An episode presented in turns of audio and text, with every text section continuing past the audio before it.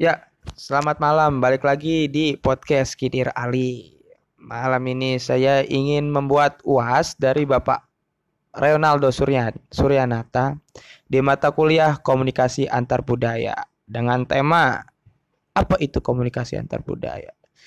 Ya, sini saya jelaskan dari dari pengertiannya dulu ya. Komunikasi antar budaya adalah komunikasi yang terjadi di, di antara orang-orang yang memiliki kebudayaan yang berbeda. Bisa benda, ras, etnik, atau sosial ekonomi, atau gabungan dari semua perbedaan ini. Kebudayaan adalah cara hidup yang berkembang dan dianut oleh masyarakat serta berlangsung dari generasi ke generasi. Menurut Hamid Maulana, komunikasi antar budaya sebagai human flow across national boundaries Misalnya, dalam keterlibatan suatu konferensi internasional di mana bangsa-bangsa dari berbagai negara berkumpul dan berkomunikasi satu sama lain. Sedangkan da, sedangkan menurut Fred Egendant mengartikan komunikasi antar budaya sebagai interaksi tatap muka di antara orang-orang yang berbeda budayanya. Nah,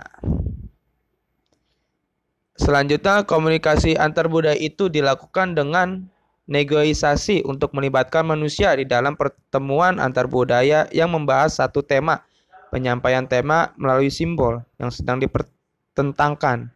Simbol tidak sendirinya mempunyai makna tapi tidak dapat berarti ke dalam suatu konteks dan makna-makna itu dinego, dinegosiasikan atau diperjuangkan. Yang kedua, melalui pertukaran sistem simbol yang tergantung dari persetujuan antar subjek yang terlibat dalam komunikasi.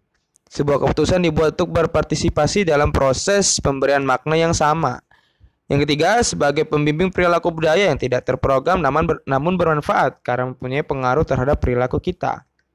Yang keempat, menunjukkan fungsi sebuah kelompok sehingga kita dapat membedakan diri dari kelompok lain dan mengidentifikasinya dengan berbagai cara.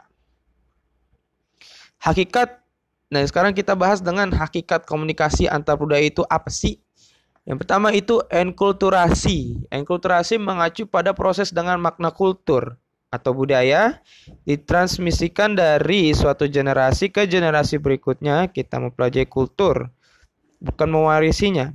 Kultur ditransmisikan melalui proses belajar, bukan melalui gen. Orang tua, kelompok, teman sekolah, atau lembaga keagamaan dan lembaga pemerintah merupakan guru-guru utama di bidang kultur. Enkulturasi terjadi melalui mereka. Yang kedua, akulturasi. Di Cina dan Inggris yang berakulturasi, berakulturasi mengacu pada proses di mana kultur seorang dimodifikasi melalui kontak atau pemaparan langsung dengan kultur lain. Misalnya, bila sekelompok imigran kemudian berdiam di Amerika Serikat, atau kultur tuan rumah, kultur mereka sendiri akan dipengaruhi oleh kultur tuan rumah. Ini berangsur-angsur nilai-nilai cara perilaku serta kepercayaan dan kultur tuan rumah akan menjadi bagian dari kultur kelompok imigran itu. Pada waktu yang sama, kultur tuan rumah pun ikut berubah. Yang terakhir kita bahas tentang oh bukan yang terakhir, yang ketiga. Fungsi-fungsi komunikasi antar budaya. Untuk fungsi pribadi merupakan fungsi-fungsi komunikasi yang ditunjukkan melalui perilaku manus perilaku komunikasi yang bersumber dari seorang atau individu. Pertama, untuk menyatakan identitas sosial. Dalam proses komunikasi antar budaya terdapat beberapa perilaku komunikasi individu yang digunakan untuk menyatakan identitas sosial. Perilaku itu dinyatakan melalui tindakan berbahasa baik secara verbal atau nonverbal. Dari perilaku berbahasa itulah dapat diketahui identitas diri maupun sosial. Misalnya dapat diketahui asal-usul, suku bangsa, agama maupun tingkat pendidikan seseorang. Yang kedua, yang kedua menyatakan integrasi sosial. Inti konsep integrasi sosial adalah menerima kesatuan dan persatuan antar pribadi, antar kelompok, namun tetap mengakui perbedaan-perbedaan dimiliki oleh setiap unsur perlu setiap unsur Perlu dipahami bahwa salah satu tujuan komunikasi adalah memberi makna yang sama atas pesan yang dibagi antara komunikator dan komunikan. dalam kasus komunikasi antar budaya yang melibatkan perbedaan budaya antar komunikator dan komunikan. Maka, maka integrasi sosial merupakan tujuan utama komunikasi. Dan prinsip utama dar, dalam proses pertukaran pesan komunikasi antar budaya adalah saya melakukan Anda sebagaimana kebudayaan Anda memperlakukan Anda bukan sebagaimana sebagaimana saya saya yang kehendaki. Dengan, dengan demikian komunikator dan komunikan dapat meningkatkan integrasi sosial atau relasi mereka. Yang ketiga, menambah pengetahuan. Seringkali komunikasi antar pribadi maupun antar budaya menambah pengetahuan bersama, saling mempelajari kebudayaan dari masing-masing. Yang keempat, melepaskan diri atau jalan keluar. Kadang-kadang kita berkomunikasi dengan cara orang lain untuk melepaskan diri untuk mencari jalan keluar atas masalah yang kita, yang telah kita hadapi, yang sedang kita hadapi. Pilihan komunikasi seperti itu kita namakan komunikasi yang berfungsi menciptakan hubungan yang komplementer dan berhubungan simetris. Hubungan komplementer selalu dilakukan oleh dua pihak mempunyai perilaku yang berbeda. Perilaku seseorang berfungsi sebagai stimulus, perilaku komplementer yang lain dalam hubungan komplementer ber, perbedaan di antara dua pihak dimaksimumkan. Sebaliknya, Hubungan simetris dilakukan oleh kedua orang yang saling bercermin pada perilaku lainnya. Perilaku satu orang tercermin pada perilaku yang lain. Fungsi sosial. Yang pertama pengawasan.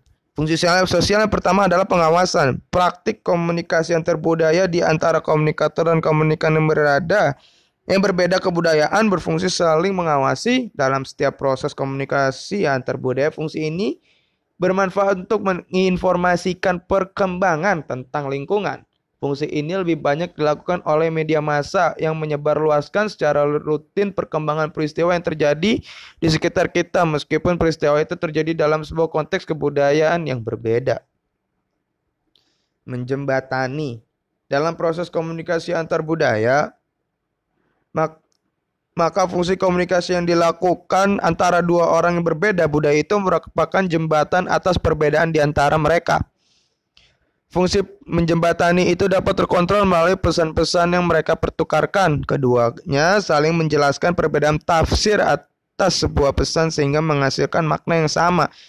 Fungsi ini dijalankan pula oleh berbagai konteks komunikasi termasuk komunikasi massa. Sosialisasi nilai Fungsi sosialisasi merupakan fungsi untuk mengajarkan dan memperkenalkan nilai-nilai kebudayaan suatu masyarakat kepada masyarakat lain. Yang keempat, menghibur. Fungsi menghibur juga sering tampil dalam proses komunikasi antar budaya.